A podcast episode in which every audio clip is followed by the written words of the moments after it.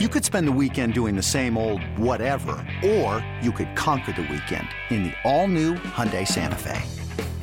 Visit HyundaiUSA.com for more details. Hyundai, there's joy in every journey.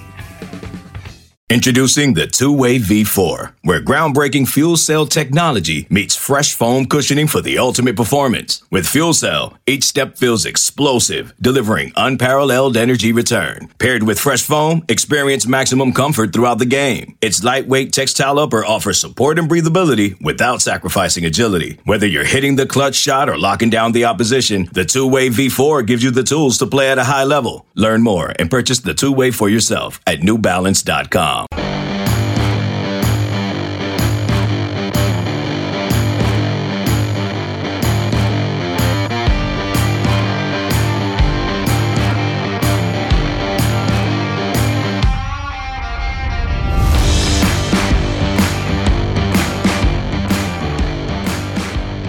Hey, what's up? Hello, everybody. Welcome back to Roll Pod, an Alabama sports podcast from Bama 247. I'm staff writer Cody Goodwin. Today's show, going to talk a little bit of college football playoff rankings, first iteration of which were released on Tuesday. Going to talk a little Alabama LSU. It's a pretty big game this Saturday night at Bryant Denny Stadium in Tuscaloosa. Going to talk all of this with fellow staff writer Mike Rodak. Mike, got back from the bye week. Um, how did you spend your bye week? Do you feel rested and recuperated for what's going to be a pretty big month here, not just in football, but obviously we've talked about how busy the rest of the schedule is going to be. Yeah, it's never a true bye week, even for the the team itself. I mean, I think they practiced basically all the way through Thursday, and then Nick Saban flies to Lake Burton in Georgia and still works basically, you know, through Friday and Saturday, and he's back by Sunday morning and coaches are back. So um, I don't know if it's too much different on our end. I think, yeah, it helps to have, I think, Friday, Saturday. It's probably the same deal as you know, we're not doing much, but you know, there's still the zoo to go to and um,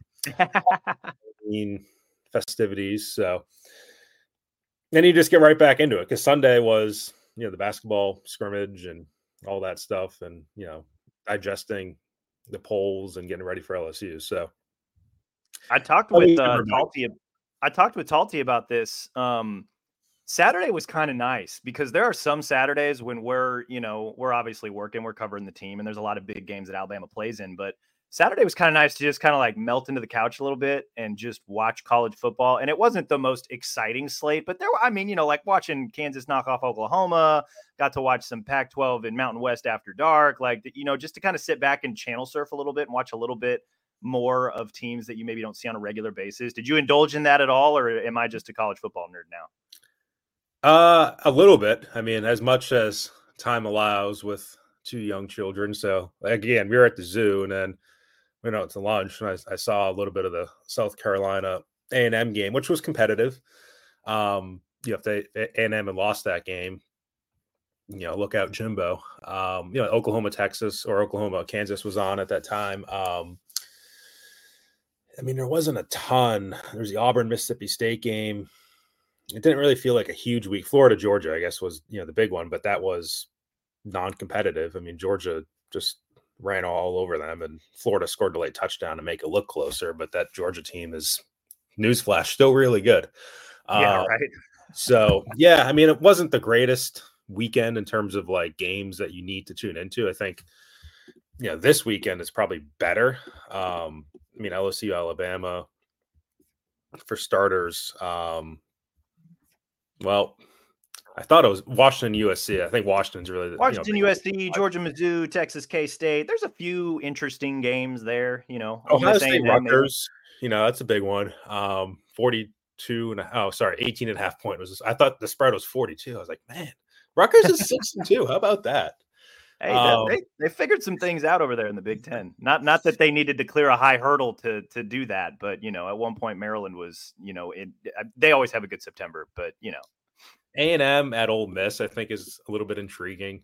Um, because if Ole Miss loses that game and Alabama wins, and Alabama wins the SEC West, um, I mean Clemson, Dabo, Tyler hosting uh Notre Dame, I think is interesting. So it's it's a pretty good weekend. It's not great, but Alabama LSU was clearly the highlight, which is why you know game day is coming here on uh, Saturday. Yeah, um, we'll touch on that and um, you know some of these other games that might impact college football playoff rankings, which is one of the first bigger topics that we'll get to. But I'm kind of curious. You've been doing this for a really long time, and I have found myself just kind of, you know, when you cover the team you cover, like you have a certain eye for things, you watch for certain things, you have a lot of context around what it is specifically you're watching. How do you watch other teams? Because sometimes, like, it's fun to just kind of like sit back and just like, yeah, like I'm gonna watch bits and pieces of this Kansas Oklahoma game. I'm gonna watch bits bits and pieces of the South Carolina A and M game. Like, I feel a lot lighter as opposed to like when I'm watching Alabama. I'm like zoom, like really locked in. Like I need to watch every single little detail, and then same thing when I do the rewatch.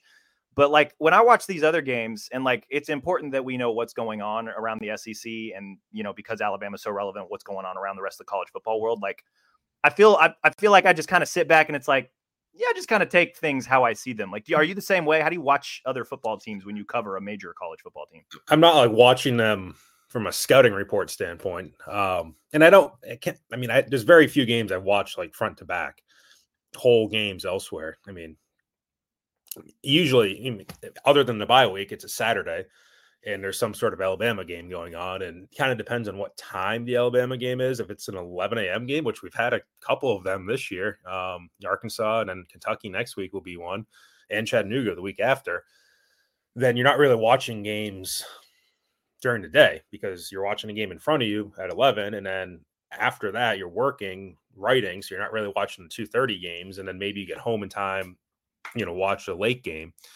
Um, if it's a mid afternoon CBS game for Alabama, you might catch some of the early games, um, maybe not all of them. And then again, after that, you're writing, so you're not really watching anything, you know, six, seven o'clock. And then if it's a late game, then maybe, yeah, you got a chance to watch something during the day, but you might also have other stuff going on, birthday parties and all the fun stuff that happen on Saturdays. Um, and so maybe you don't get a chance. So it, it's tough on on Saturdays, and it's not like the NFL where you have primetime games that are good sometimes on Thursdays or Mondays. I mean, the only other options in college football is a random Friday night game, which usually isn't great. You know, there's the MAC games during the middle of the week, and you can't tell me to watch the MAC. Like I just can't do it. well, like people in Buffalo don't care about the MAC, and they're in the MAC.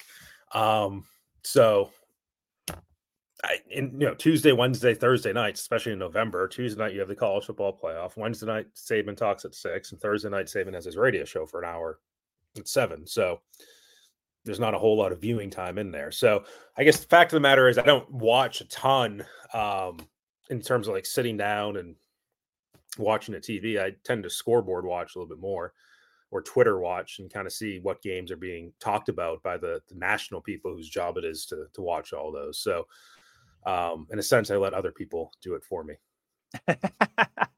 um, no, that's that's that's interesting. I'm always curious how like other you know college football writers or just sports writers in general watch. Like, how do they watch other teams that maybe they don't cover on a regular basis or they don't see often enough? Um, because like I did the same thing when I covered wrestling. Like I was very like Iowa, Iowa State, you and I like those were the primary college teams that I covered. So I was very like we're going to watch everything. We're going to watch everything twice. We're going to take kind of an analytical view. What we learned, this, that, and the next. And then I would watch like a random Big Ten duel on Big Ten Network. And it's like, yeah, I'm just going to kick back and, you know, fire from the hip. Like, let's just, you know, kind of see what happens here.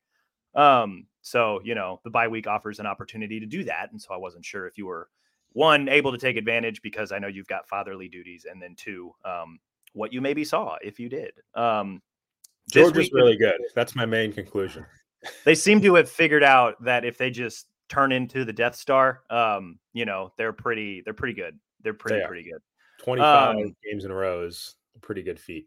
It's not bad. It's not bad. Um, Georgia is one of the many games that will be interesting this week. At least I think there's. I've got a list of games in note here that could potentially impact college football playoff. Um, that's one of the first things we wanted to get to today. First iteration of those were released Tuesday. Alabama checks in at number eight. Um, the teams ahead of them Ohio State one, Georgia two, Michigan three, Florida State four. Those are the big ones. And then you got Washington five, Oregon six, Texas seven, Alabama eight, Oklahoma nine, Ole Miss 10, LSU at 14. That's who Alabama plays on Saturday. We'll touch on them a little bit more as well. Um, Mike, you did a good job just outlining the possibility that a 12 and 1 SEC champion Alabama, there is a path there. And we've discussed this kind of briefly as well. Um, there is a path there for them to potentially end up number five and, and miss the playoff. And there's a lot of Alabama fans and maybe even SEC fans at large that are like, you can't leave a one loss SEC champ out of the playoff. Well, it, it makes a lot of sense when you could potentially have an undefeated Big Ten champ, an undefeated ACC champ in Florida State. I know we can sit down and argue their strength of schedule, but I just have a hard time believing that an undefeated ACC champ in Florida State would miss the playoff. Um, and then potentially Washington running the rest of the table in the Pac 12, and then Texas doing the same thing that Alabama would do run the table, um, you know, potentially beat Oklahoma in a rematch in the Big 12 championship game and finish 12 and 1.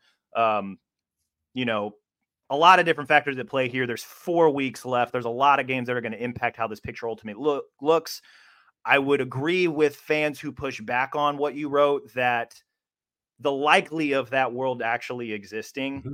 Probably slim. Um, you know, kind of looking more at Washington maybe than I am, you know, a potential undefeated Big yep. Ten champ or potentially Florida State. Um, you know, Washington, I think they've got you know, I think they still have to play Utah. I think they still have to play USC. They would have to beat Oregon a second time in a Pac 12 mm-hmm. championship game, just the way that that conference is shaping up. Um, since the Oregon game, which I think you could argue Oregon maybe lost more than Washington won, Washington hasn't looked super impressive just based on what I've been able to see. Um, but you did a good job of just at least acknowledging, like, hey, this is a reality that exists. It's not that simple. There's a lot of dominoes that need to fall. There's a lot of dominoes that could fall.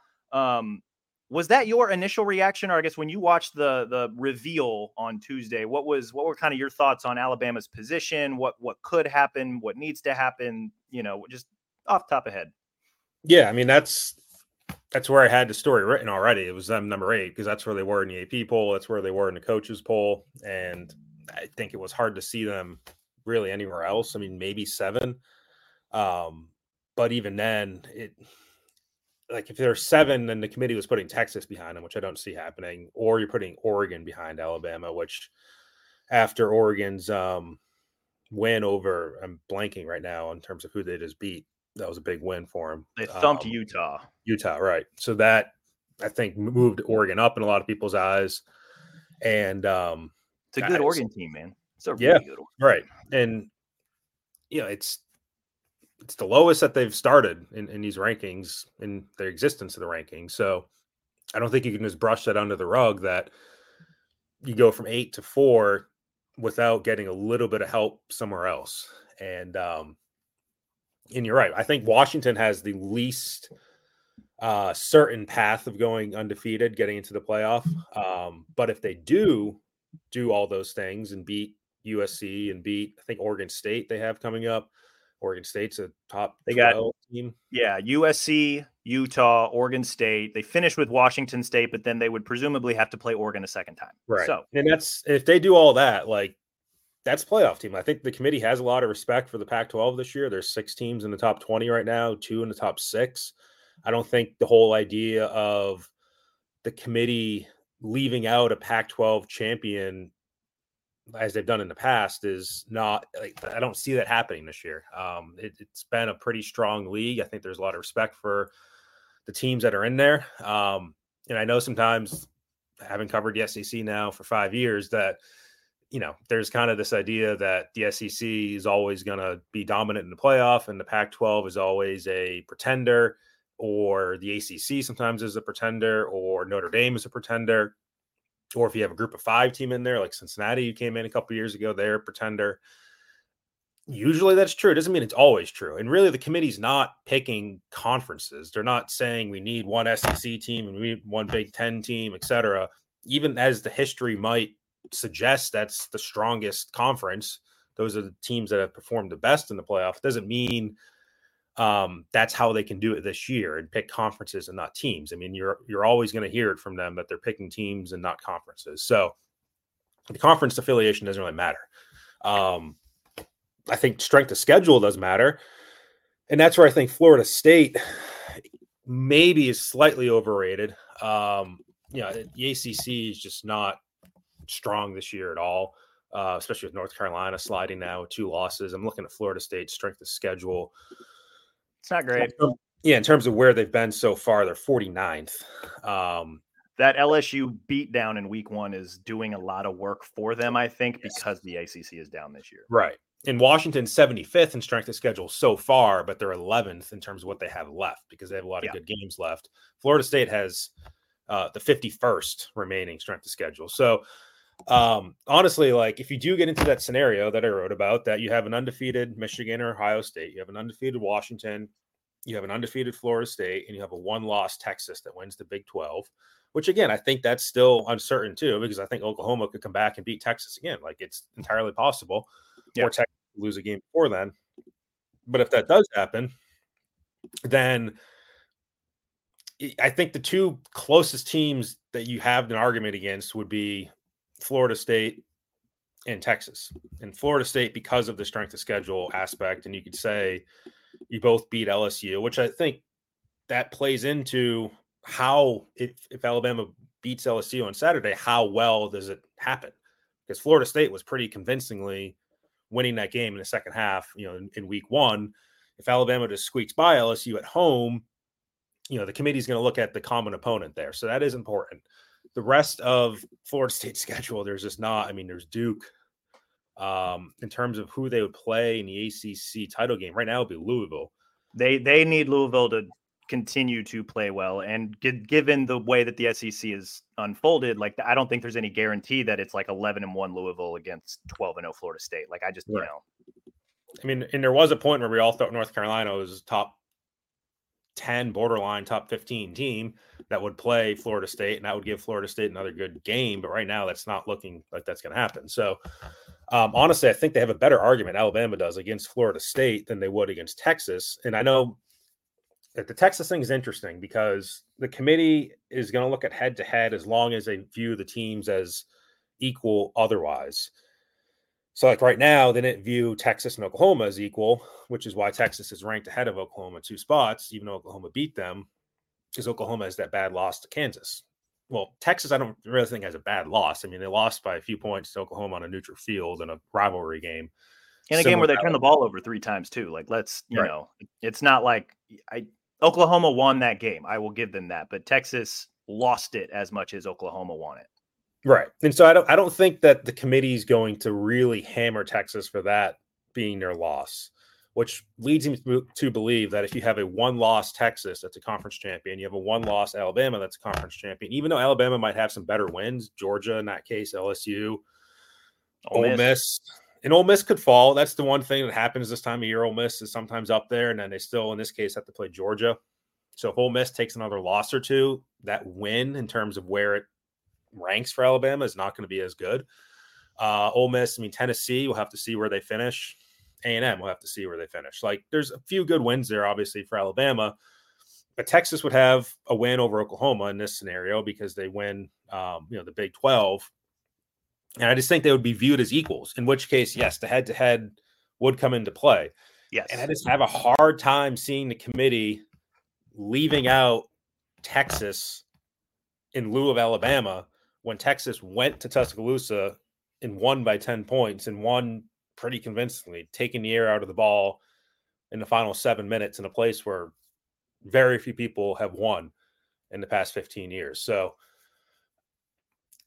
like I'm not trying to take the Texas viewpoint here, but I just think that would be shocking to see Texas left out over Alabama. Um, yeah, no, you make a you make a fair point because like you know, and a lot of Alabama fans like you know, I one of one of the joys of this job is like you know seeing you be honest on Twitter and then reading the mentions because people people are very passionate to put it nicely, I suppose. And so when you brought this scenario up, there were a lot of people that were like, why would you leave out a one loss SEC champ team, this, that, and the next? Clearly, they were not reading the story that you wrote because it very clearly lays out the possibility, however unlikely. That's a different conversation. But just like the idea that a lot of Alabama fans and even SEC fans are like, I think they would look at resume over head to head. It's like, well, no, like you, team A goes 12 and 1, wins their conference. Team B goes 12 and 1 and wins their conference. And you can look at blind resumes that way, but like ultimately the first notch on that comparison is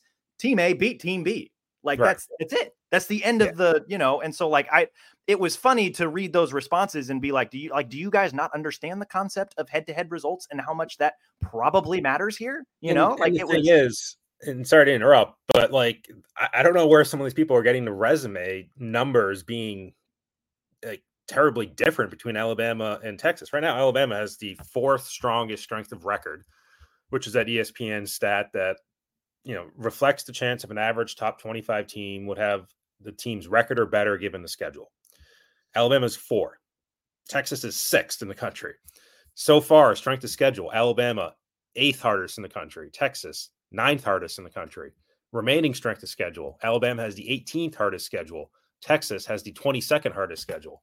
There's there's barely a difference in terms of the resume, the strength of record, strength of schedule part of that between Alabama and Texas. Um, so this idea that Texas is just waltzing through the Big 12 and they don't get challenged, I don't think really exists. I mean, there's good teams in the Big 12. Kansas State is ranked, Oklahoma is ranked. Um, Kansas is ranked, Oklahoma State's ranked. So I mean, there's a five-way tie at the top of the Big 12 conference right now. Like right. it, you know, you can debate the merit of depth between SEC and Big 12, but like this all comes back to the fact that you have rightfully continued to point out Texas beat Alabama. Like that is going to matter if this scenario ultimately shows up. And I think it's going to matter regardless of what scenario shows up. Right. Like Texas is ahead of Alabama and they're probably going to remain ahead of Alabama until they take a second loss. Right. And imagine the alternate scenario of last year. Let's say it wasn't TCU, but it was Texas that had won the Big 12 and was looking for a playoff spot, and they were going up against Alabama and Alabama went to Texas and won by you know one point last September 2022, and you know there was maybe some argument that Texas should get in over Alabama because of a better resume, even though Alabama won head to head. Alabama fans would be mad. They would be rip roaring about we went to Texas and beat Texas. We should be in the playoff over them. I think the same logic should apply here where I think Texas fans would be rightfully angry if um, Texas was left out of the playoff as a one loss conference champion instead of Alabama, you know, as a one loss conference champion. I'll say this too, like goes both ways. Like two years ago, the 2021 playoff, you might remember Alabama won the SEC West fairly early. Um, you know, they'd beaten LSU, which was down that year, you know, Coach O's last year. And um, I think they beat Arkansas to win the West the week after or two weeks after. And then so they went to the Iron Bowl already having a spot in the SEC championship game, already knowing they would play Georgia. And that week I said Alabama can afford a loss to Auburn, which would have been their second loss of the year because they already lost A&M. And if they go and beat Georgia next week, the stats, the numbers say they would be a two-loss team that gets into the playoffs. That's what all the stats and the experts, if you will, were saying about it and I got ridiculed for that. Like, oh, there's no way a two-loss Alabama team that loses to Auburn and get into the playoff. And I said, I think there is. And then that game goes down to four overtimes, and I mean, they were very close to losing that game. Obviously, they had you know the, the last second drive at the end of regulation, and even with all that, if they had lost to Auburn and then gone and did what they did to Georgia the next week, they would have been in the playoff as a two-loss SEC champion. But that was the reality of that season and what happened around him that season. And this is yeah, a so many dominoes had to fall for that to possibly happen. Right. And that's I think sometimes people forget that too. And they also view the committee as like a, a static thing. Like what the committee did four or five years ago is what they're going to do now. It's just not the case because it's an entirely different committee. I mean, it changes over every three years. So it's not the same set of people sitting down and evaluating you know the the thing and and what they I'm to say the criteria is different because the criteria is set, but like the way they think about things can change, and the way that they rank teams on different uh, belief systems and methodologies can change too. So it, it's not that easy to kind of use what happened in the past to and apply it to you know the future with with the playoff. Hundred percent. Um, you met, you had made mention of this earlier, and I'd like to make it mention again we're not hating on Alabama. We're not like, you know, anti Alabama. Like it's better for our business if they do better and they play better and they win and they go do these fun things. Like we're not actively rooting for them. That's just the op like that's just the let's be honest about this. Um, but let's also be honest about their current situation, where they're at at the college football playoff rankings, what needs to happen, what could happen, what we're watching, this, that, and the next. Like there's just a lot of different things at play. Um, people who are mad, like there's four weeks left. There's a lot that's going to happen over the course of those four weeks. There's a lot that's going to happen this weekend that could impact the next college football playoff ranking. Like it's just good to acknowledge what's going on. It's good to acknowledge all the different possibilities so that if things do break a certain way, you understand kind of where we're coming from, what we're seeing, and why we see things that way, and why things ultimately happen the way they did. So, this is, um, this is a fun time of year for me. I know some people hate the playoff rankings, and you know why does ESPN do this, and why do they have weekly rankings? This is like this is fun. Like it's you know, it's kind of like talking bubble teams with the NCAA tournament, which has not been a problem for Alabama lately. Uh, it was maybe my first year here. There was some talk, you know, are they on the bubble? But you know, there's always a fun discussion, you know, those last couple weeks of basketball season about that. And I think these last couple weeks of football season, this discussion's fun. Now, next year, honestly, it's going to be a little bit muted because of the 12 team playoff. And you kind of know, like, if you're in the top 10 safely, then you're going to be in the playoff. And it doesn't really matter. I mean, maybe the order of the rankings is going to matter in terms of whether you have a home game and if you win your conference championship, you're going to have a bye. You know, there's some value there, but anyway, right now this is fun, and um, it's yeah, it it is what it is. Like again, it could change next week, and um, you don't have to get too worked up about it. But I think, like you said, acknowledging the possibilities and kind of the scenarios is just part of what it is. You know, I don't have to defend it to the death necessarily. Hundred percent. Um, I did want. I got two more quick college football playoff thoughts. One of them, another hyperbole that I'm just kind of curious what you think might happen at this current state. We don't have to spend too much time on it. And then we'll look at some of the matchups, just kind of what quickly which games kind of stick out. But I wanted to throw out this hypothetical to you as well. Um, I don't know. I don't know how likely this is, but let, let's play this out. You have an undefeated Big Ten champ, either Ohio State or Michigan. You have an undefeated Florida State out of the ACC. The hypothetical I'm going to pose to you is that you then have a 12 and 1 Oregon Pac 12 champ, mm-hmm. a 12 and 1 Washington Pac 12 runner up, a 12 and 1 Texas Big, Big 12 champ, a 12 and 1 Alabama SEC champ, and a 12 and 1 Georgia SEC runner up, and then either Ohio State, Michigan at 11 and 1. Who gets in? Yeah, that's funny because I was driving home on Tuesday, I think it was, listening to um, SEC radio in Sirius. It was Heather Dinich, who you know covers the playoff for ESPN, and somebody else. I forget who it was. And the other person brought up the fact that maybe two Pac-12 teams get into the playoff this year. You know, Washington Yeesh. and Oregon. And I'm thinking, man, well, you know, one Pac-12 team hasn't gotten in in seven years. Um, two would be shocking. Um, even as good as the conference has been this year, I think for both Washington and Oregon to get in, that would be very surprising. Because then you're leaving out two conferences somewhere else. Yeah. Um, now, I think the Oregon possibility is really interesting to me because right now they're ranked ahead of Alabama. And if they run the table, if they beat Washington, they'll be a one loss conference champion. Um, and then, like you said, you'd have a one loss Texas and a one loss Alabama. So all three conference champs too in this specific scenario. Right. And that's that's a tough one. Um yeah. and right now, Oregon strength of schedule is 66, remaining schedule strength of schedule is 40th strength of I record. I believe they they've they've still got they still got Oregon State. Um, they still have. I think they play. I think they still have USC. Mm-hmm. Um, so you know, not not exactly the toughest schedule, but still like there's a couple landmines there. And then that was ob- also presuming that they would you know beat Washington in a Pac-12 championship rematch. But that is I'd I as I was kind of running through it in my head, I'm like I don't know what that would look like, you know, because you can make the argument that Oregon is currently ahead of Alabama. And so if they win out, they should stay ahead of Alabama. But then also Alabama would, you know, have a win over Georgia. And right. so it's like, I don't know. Yeah. I mean, Alabama will be picking up, you know, let's say they beat LSU, LSU drops. That's still probably a top 20 win when all is said and done.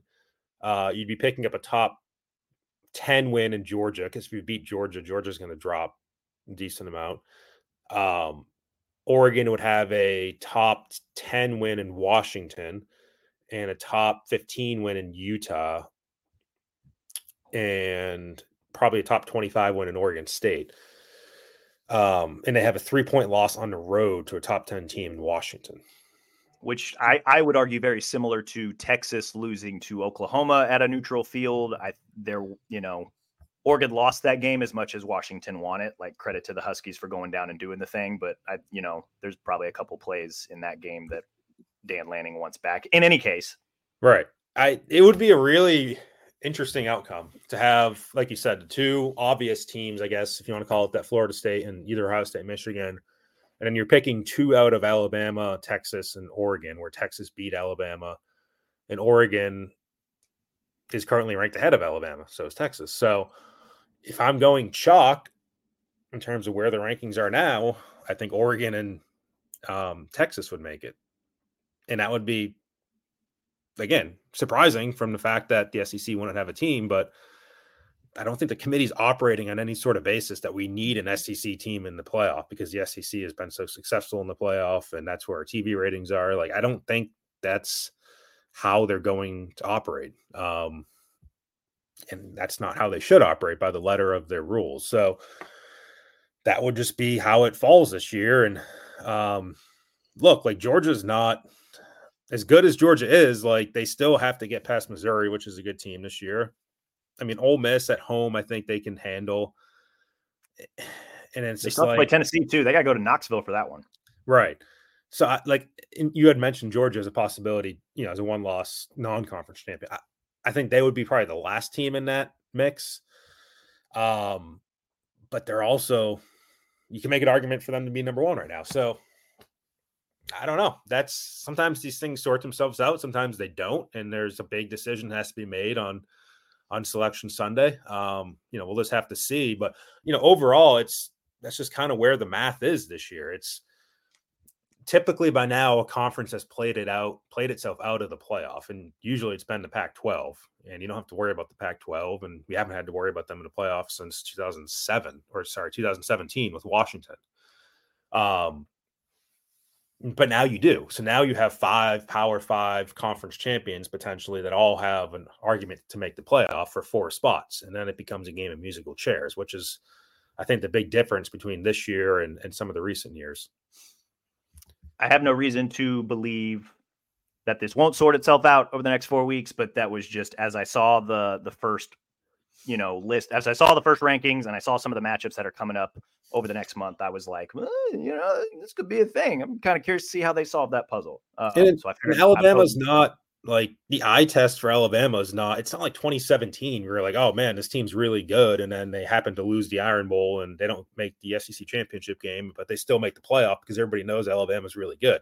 I don't think they're going to get the benefit of that doubt this year because people watched the Tennessee game in the first half and how poorly they played. They watched the Arkansas game and how poorly they played in the second half. They watched the Ole Miss game and how poorly they played in the first half, and the A and M game and how they had to pull that one out. So I mean, they've won these games to their credit, to the you know the Nick Saban resiliency and all that, but it, I don't think there's committee members who are sitting back on these Saturdays and, and saying Alabama's dominant. Alabama needs to be in the playoff. Alabama's it's going to be one of the top four teams in the country. That doesn't seem like how they've looked this year. So again, I just don't know if they get the benefit of the doubt from the eye test that maybe they've gotten in the past. Just win, baby. Just win. That'll take care of itself. I'm Sandra, and I'm just the professional your small business was looking for. But you didn't hire me because you didn't use LinkedIn jobs. LinkedIn has professionals you can't find anywhere else, including those who aren't actively looking for a new job but might be open to the perfect role, like me.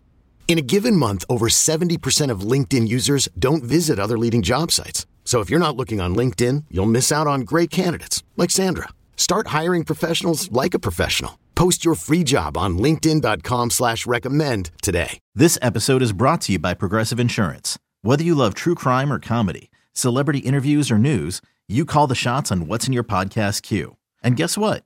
Now you can call them on your auto insurance too with the Name Your Price tool from Progressive. It works just the way it sounds. You tell Progressive how much you want to pay for car insurance, and they'll show you coverage options that fit your budget. Get your quote today at progressive.com to join the over 28 million drivers who trust Progressive. Progressive Casualty Insurance Company and Affiliates. Price and coverage match limited by state law.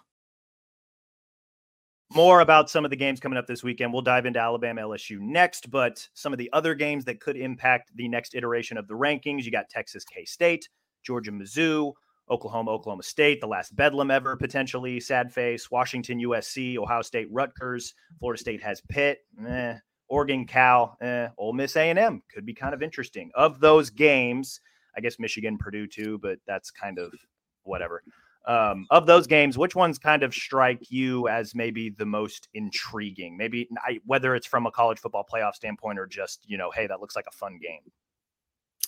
I mean, Mizzou, Georgia. Um, mean, Georgia's favored by 15 and a half. I, again, which I think right. I think they're still a really good team that doesn't quite get enough credit just because I think people are kind of bored of them now. Kind of like what happened to Alabama at some points. Um, and even though they lose Brock Bowers, they're still a top five passing offense in the country, and they still put up 40 points against Florida and had almost 500 yards of offense and 300 plus passing yards. It's like this team is good. It's not just Brock Bowers. Missouri's also good. Um, yeah, is this when their pumpkin you know, turn into a pumpkin, I should say, and you know they're they get exposed on the road in a tough environment. Um, it's possible. But if it's the flip side, and you know, Missouri was it last year at yeah, it was last year at home. They came pretty close to beating Georgia. Stetson Bennett had to drive them down the field and and win that game late. Um, if Missouri somehow pulls that game out, then all of a sudden they're the favorites to win the SEC East, and all of a sudden you're talking about Alabama playing Missouri in Atlanta, um, which I think Alabama fans would welcome. I think that's an easier game but then you're also like, man, that's a pretty good Missouri team that just went into Athens and beat Georgia. So yeah, uh, right. I don't know. Like that's uh that's a good game. And um other than Alabama LSU, I mean, I guess both of those games could be deciding for the most part um the divisions. And maybe we're all wrong about Alabama, Georgia, and trying to figure out playoff scenarios. Maybe we should be talking about LSU and Missouri playing in Atlanta instead, and which one of those teams make the playoff because we're yeah, that game is kind of a pseudo East championship yeah. game. Um, you know, I think if Georgia wins, they're up two games on the rest of the division with two to go, so that effectively puts the nail in that coffin. Alabama LSU, the game we're going to be watching. Um, it's so if Alabama wins, and like you mentioned, if Alabama wins, Ole Miss loses, Alabama wins the West, boom, done, all good. If LSU wins, LSU took a loss to Ole Miss earlier this year. Alabama obviously beat Ole Miss. That throws a three-way tie into that division race with two weeks still to go or two conference games still to go for everybody. So like mm-hmm. I'd have to break out the tiebreaker rule book. I don't know how that would go.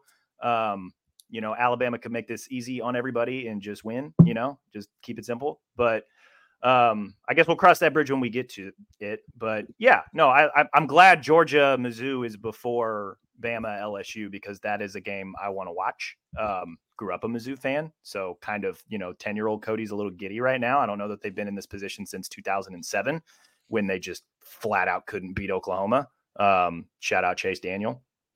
But yeah, no, I was kind of curious. I, I, think that game, and then I think the other one I had marked um, Washington USC, just because I mm-hmm. think that's you know I, there's there's a case to be made that USC could really help Alabama when oh, yeah. you look at kind of the greater picture of the college football playoff. Um, and it could start this week with a win over Washington if they're able to do it. I think they have the offense to do it, but can the defense you know, can the defense show up and be on the field and you know force Washington to maybe trip. if USC beats Washington and they still have Oregon, right? Yep. Then the Pac-12 is out of the playoff, in my mind. Um, I think Alabama fans would happily welcome that development. Right. So, I mean, that would be interesting, and I think you know USC is capable. Like you have Caleb Williams in that offense, like you can score forty points any game you want but yeah, how does the USC defense hold up? And you know, you have Michael Penix and Bo Nix, who are still you know two of the top quarterbacks in the country, on the other side is sides of those games as well. Yeah, hundred percent.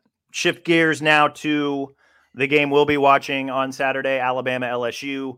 Um, always a fun time between these two teams, especially under the lights, whether it's in Tiger Stadium or Bryant Denny. They're two and two in their last four matchups the initial thought that came to mind as I'm looking at this matchup, Mike, styles make fights. Um, on one side of the ball, you've got LSU's offense, which is by virtually every measure the best in the country.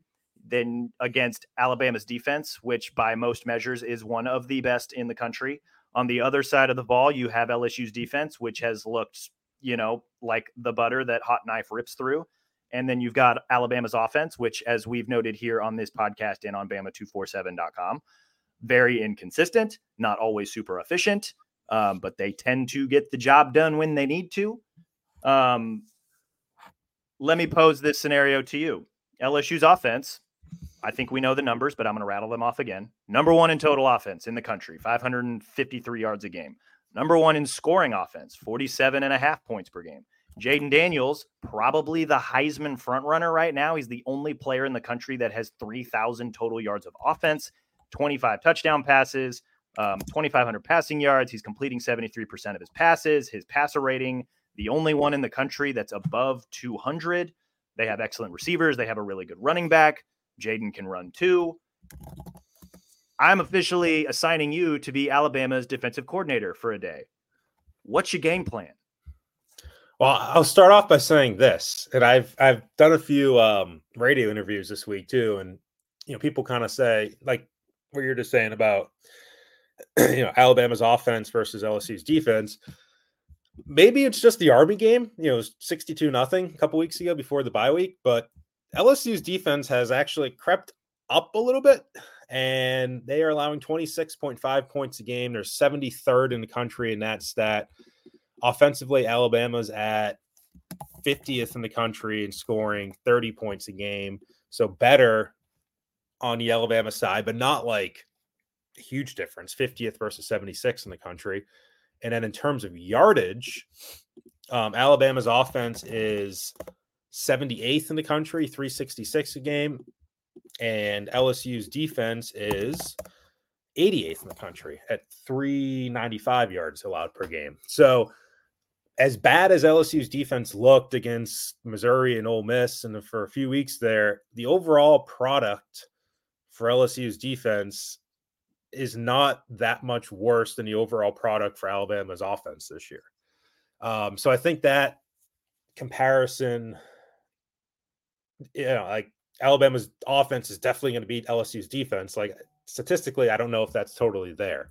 I think um, the idea is that like LSU's offense against Alabama's defense right. is strength on strength, whereas yep. like Alabama's offense against LSU's defense is like, you know, week on week, I think is the right. natural line there. It, I, I, I, wouldn't consider either of those units like true weaknesses, if that makes sense. Yeah, no, I think that's accurate. Anyway, so as far as LSU's offense versus Alabama's defense and what do you do? Um, I don't know. I'm not a or I'm not a uh, X's and O's genius, but you know, I think where Alabama's excelled the most this year has really been in stopping some running games, and there's been some bad running games that they've stopped or not so great running games. A and M didn't really come in very well. Arkansas was not a good running game. Tennessee came in really good, and Alabama did a great job of stopping them. Mississippi State came in okay, and they did an okay job of stopping them. Ole Miss came in very good, and they did a very good job of stopping them. So Alabama's run defense, I think, is really where it starts. And Logan Diggs is fourth in the SEC right now in terms of um, yards per carry, I believe it is. Pretty and good. Daniels. So you're defending both styles of of runs. You know, you're defending the traditional running game with Diggs, but you're also defending Jayden Daniels' potential to run, whether it's a design situation or whether it's more of an improv um, scramble situation, which is what killed them in overtime last year. So, um, you know, it's it's not the same strategy in both cases, and you know, if you're holding a guy back to spy Daniels, which I'm sure they will, then you know you're taking one guy out of um, pass coverage too. So there's there's always going to be a numbers game at play, um, or you're taking him out of the blitz or whatever it is. So you're going to have to stop Daniels from breaking big runs. I think if you can continue doing what you're doing in terms of the run defense with your defensive line, Oatis and Eboigbe and Tim Smith and um and those guys, you know, doing what they've done. And Trez Marshall, if he comes back, which I think seems like a decent chance that he will from his ribs, and you know, Jihaad Campbell being in there, inside linebackers, Lawson, like have those guys do what they need to do from a, a run defense standpoint. And then I think you can trust your corners and potentially a little bit looser coverage. Um, it, it maybe creep Caleb Downs up to the line, or you creep, you know, Jaylen Key up to the line. You can trust Kool Aid and um and Terrion Arnold and have them win those battles, you know, one on one with Nabers and Thomas and yeah, I think that's that's going to be the way it happens. Like I, it's always, you know, you, you can say you need to stop the pass, you can say you need to stop the run. I think for LSU, you need to do both. You need to rush the passer well, you need to cover guys well. I think the big thing you're going to hear Nick Saban talk about between now and Saturday is just the extra guy that it takes to keep an eye on Daniels and to control Daniels in the in the running game and how that affects what you're trying to do from a pass rush and a coverage standpoint. So I don't know if there's some big secret method of doing it. Um, but I think LSU, more than any other team that Alabama's faced this year, even probably more than Texas, I think you have to worry about both phases, or really all three phases the quarterback runs, the traditional runs, and the passing game more than any other team they faced. And that has the potential to stretch you thin, but I think you can also rely on some guys like Kool Aid, like Terrion Arnold, when you are stretched thin to do their job when they don't have help. Um, so that's you know what it comes down to for for me at least. Yeah, no, I've got, I mean, a, a, couple trains of thought here when it comes to, I don't think it's reasonable to ask Alabama to stop LSU's offense. Like, I just don't, I, I don't think they can do that. I don't know that anybody has done that. Um, but I think there are ways where you can slow it down. And so, like, I'm I'm a nerd. I went back and watched the LSU Florida State game to figure out what Florida State did well because that's just you know they stymied LSU's offense in the second half of that game. Um, so what did they do? They played a lot of man defense, um, you know, just up on the line, immediately pushing those guys right off the blocks. Um, you know, and that can be a dangerous game to play because if you get beat man to man coverage, like they will make you pay. Um, but I think this is, yeah, I, I, agree. I think this is a game where you trust Kool Aid, you trust Terrion, you trust, you know, Jaylen Key and Caleb Downs to cover, but maybe you also use Caleb Downs and Malachi Moore in, you know, run support or spy support or whatever that case may be. Have them play over the middle of the field to eliminate Mason Taylor. Um, you know, so you gotta you gotta play sticky man, but then you've also got, you know, Alabama loves rushing the passer. I don't know that this is a game where you should care so much about rushing the passer. I think it's more about containing and keeping Jayden Daniels in the pocket and just kind of squeezing him a little bit. Like it's it, it would, you know, because if it's one of those things where, and Saban said this earlier this week, where if you've got Turner and Braswell off the edge, or even Eboigbe or Tim Smith or whoever, and they get behind Jayden Daniels, it's almost 20 yards downfield, especially if you're playing man on the outside. Like there's just there's nobody there, even if you've got a spy, and all Daniels has to do is make a guy miss. Um, for as athletic as Deontae Lawson and Trezmen Marshall and Jihaad Campbell are and have been and will be, um, that's a tough ask on a regular basis. So you you kind of have to keep him in the pocket and then you have to make him go through his progressions and just kind of squeeze a little bit and make him panic. That's at least what Florida State did. They had a lot of success doing it. Um, you know, and I would argue that Alabama's got more they've got deeper they've got more versatile personnel to be able to pull off something like that um, you know, and Saban even said it too. Like it's it's about discipline. It's about you know not getting behind Daniels. It's about you know basically staying in front of them. Um, you know, shout out to the guys on Read and React on SEC Network, Roman Harper and Cole Cubelic. They they kind of pointed this out too that there are teams that have had subtle success, like even a team like Auburn, who has maybe struggled a little bit defensively this year. They've had moments when they played LSU where they were able to keep Daniels in the pocket and forced him basically to go throughout his entire progression. And then he steps into a tackle for loss or even a very short game. Like Alabama's got to play that game. They've got to find a way to keep him in the pocket. They've got to find a way to make him go through his progression. And when they decide to pursue, they got to put him on the ground because if they're going to play man on the back end and they decide to contain him and they can't get him on the ground, it's going to be a really, really long day. So if they can find a way to do that, I think they'll give themselves a chance um, to at the very least slow down LSU's offense, which nobody has been able to do. But like, you know, like you've got to, it's this Saban even said it's going to be a heavyweight fight. They're going to make plays, but you got to come back and respond and make plays of your own um, right. on a consistent basis. I don't think it's, you know, this is the dead on arrival, the DOA Alabama defense, but I don't know if LSU is going to be dead on arrival. I think this is going to be more of a, you know, you have to withstand certain things happening in a game, you know, which again, it goes back to Alabama's offense too. I mean, it doesn't shouldn't and it, and it, can't all be on Alabama's defense to hold LSU to under 20 points because all Alabama can muster is 23, 26 points as they've done um, in most SEC games they've played this year. Um, this is a game where they got to score 30. Right. Like they, like the offense has to get at least to 30 points, I think, to give themselves right. a chance to win the game. Right, which requires you know not turning the ball over, not giving short fields, which it did against Tennessee, you know, early with the the Milroe um, fumble, um, converting into red zone, which they didn't do with the Milroe interception against Tennessee. They didn't do it with the Milroe interception against Ole Miss. Um, like that's it, it's you hear this before. It's a complimentary game. It's complimentary football. Like I think there's still a requirement for Alabama's offense to help out the defense, and it, it's going to be a game where I think you're you're probably going to have to score 30 35 i think 35 might be the magic number um, if your defense can hold lsu to under 35 i think that's reasonable alabama's only hit 35 points as an offense once this season um, they hit 40 against Mississippi State, but that includes Braswell's pick six. They hit mm-hmm. 34 against Tennessee, but that includes the scoop and score. Like Middle Tennessee State, that's it. Right. That's it's a high bar for this offense, and then you know it's one of those things. It's like you kind of need to wait to see it before you believe in it. Um.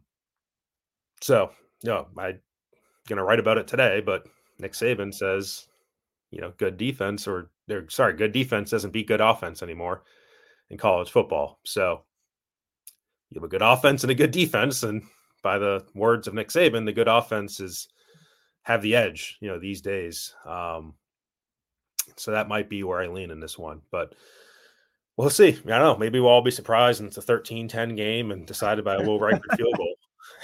I think, uh, well, and I think to your point, you know, about it being complementary and the offense needs to do its part too. I think there's, I, you know, maybe I'm just kind of looking at stats too much, which is entirely possible. But I think there's going to be opportunity here for Alabama to run the ball. Um, you know, LSU, you look at their run defense, it's not exactly great. 156 yards allowed per game. That's 12th in the SEC. They're allowing 4.8, 4.7 yards per carry. That's 13th in the SEC. Like, even in wins over Army, where they looked particularly good, um, still gave up 150 rushing yards to Army. I know that's just what they do, but you know they've given up at least 100 yards rushing in every single game this season, save for Mississippi State, who you know still rushed for 94 yards in a lopsided LSU win. So I think there's going to be opportunity there for Alabama for guys like Jase McClellan, Roy Roydell Williams, even Jalen Milroe, and that gets to the point of the other part of this game. You look at LSU and the way, you know, I mean, look at their losses. Florida State, Jordan Travis, mobile quarterback, strong arm. Ole Miss, Jackson Dart, mobile quarterback, strong arm. What's Jalen Milroe? I know he told us earlier this week that he does not practice running at all and he doesn't work on becoming a mobile quarterback. He's more of a thrower. He wants to be a drop back passer, but the guy can move. He's got fast feet. Alabama has leaned into that in more recent weeks with some RPO and to some design QB draws. I think that's another element of this game that will help the offense, help the defense. Like, you know, run the ball obviously with McClellan and Roydell, but also like give Milroe some RPOs. Um, give him I, what I refer to as you know pass run options, where like if the first read isn't there, crack open a lane and take off running. Like just find a way to keep the clock moving a little bit. It's a possession thing against LSU's offense, um, not so much a time of possession thing. And the more you can milk your offensive possessions, and you do that by running the ball and running the clock, um, the fewer possessions that LSU's offense will get. Um, and I think that's a math game that, you know, I would like to think Nick Saban is fully aware of when it comes to game planning for this. So I think this could be a big game for the run offense. I think this could be a big game, obviously, for Jalen Milroe. I feel like that's a comment we make every single game um, when it comes to Alabama's offense, but I think especially so here. He's a mobile quarterback with a big arm. And given LSU's history of struggling with mobile quarterbacks with big arms, um, you know, Milroe can make enough big plays, I think, in this game to help the offense take advantage of what is perceived to be a weaker LSU defense. Mm-hmm. And just don't forget LSU's rushing offense, third in the country, 5.7 yards yeah. a game, 13th in terms of yards per game, 213 yards a game, 22 rushing touchdowns, 1,700 yards. A lot of that is from Jayden Daniels, but a lot of that's from Logan Diggs as well. Um, and so you're looking at a team that can run the ball and if I guess if they wanted to control the clock on the other side, and a team that's been uh, far and away more effective at running the ball than Alabama has. Alabama is still sitting down there 3.74 yards a carry, 147 yards a game, bottom third, bottom quarter in college football, whereas you have a top three rushing offense in LSU. So, yeah, difference.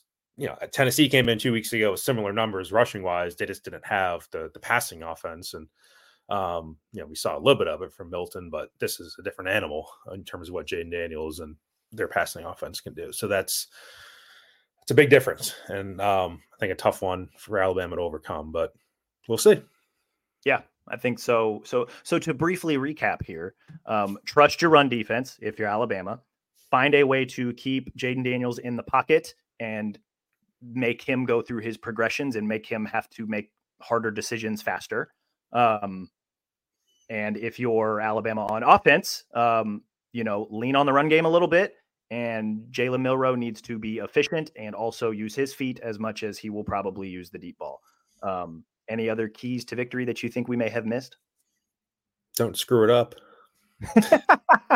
no, I think it's just um, don't suck. Four more points. No, I think it's it's the keys that are the same every week. You know, for this offense, which is don't do stupid stuff penalty wise or turnover wise, and be what you are, which is try to control the ball and run the ball and make them quit.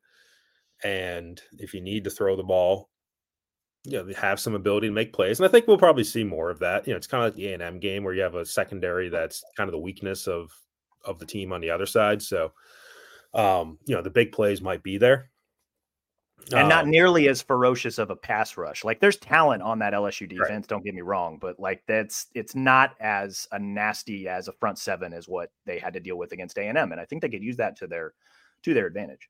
Yeah. Yeah, and you know, if you can connect on those big plays then you know, you put yourself in a position to try to compete with LSU's offense, but um you know, it's just one of those games where you're going to have to hold on and it's uh I don't think you can have a bad half like they've had in several games this year and still win. Um, this is a better team. This is the best team they've played since uh, Texas. So we'll see. And this is why I agree. I think uh, I think to, to tie a bow on this discussion, I think you know in, in recent weeks, I think it's been reasonable to expect the defense to make a big play when needed. I think this week the the offense has to step up and take on that responsibility. They got to make a big play. They may have to make a few big plays. Um, and like I said, they're, they're probably going to have to, you know, get to at least 30, 35 points to, to win this game. Um, so we'll see if they can do that. This is again, styles make fights. Um, as the old cliche goes, it's a cliche for a reason. Um, it's going to be a fun back and forth, but whoever makes the most plays probably going to win the game. Um, I'm excited. Um, sounds like you're excited too. Got a quick prediction? Got any score guess for us before we sign off here? LSU 38, Alabama 31. Whoa! That'll piss people off. That's where I see it. I like uh I think 34-30 Alabama in this one. I think being at home matters. Um I guess I I just I trust the defense. I've I've seen enough where I just I'm, I'm a believer in them. Um, but also, I, I, mean, I can very easily see 34 30 LSU. And if that's the case, I think you uh, can rightfully give Jayden Daniels the uh, the Heisman Trophy um, if he's able to come in in Tuscaloosa and beat Alabama. Um, be the favorite.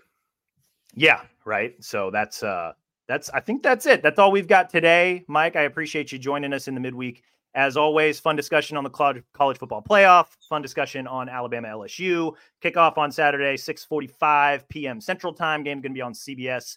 We will be in the building. If you're not in the building, be sure to tune in. It is sure to be a fun one. We'll be back sometime Sunday, probably John Talty and I to recap that game. Um, Going to be a fun one, as we just discussed here. In the meantime, though, be sure to rate and review this show wherever you listen to your podcast Apple, Stitcher, Spotify, even our Bama 247 YouTube page. Subscribe to Bama 247 and 247 Sports. Guys, you can get a subscription for a dollar a month to start and then just $10 a month thereafter for the best coverage of your favorite college football team. Take advantage of that, especially if you're an Alabama fan. Thank you so much again, Mike. Thank you so much again, dear listener. We will talk to you guys again soon.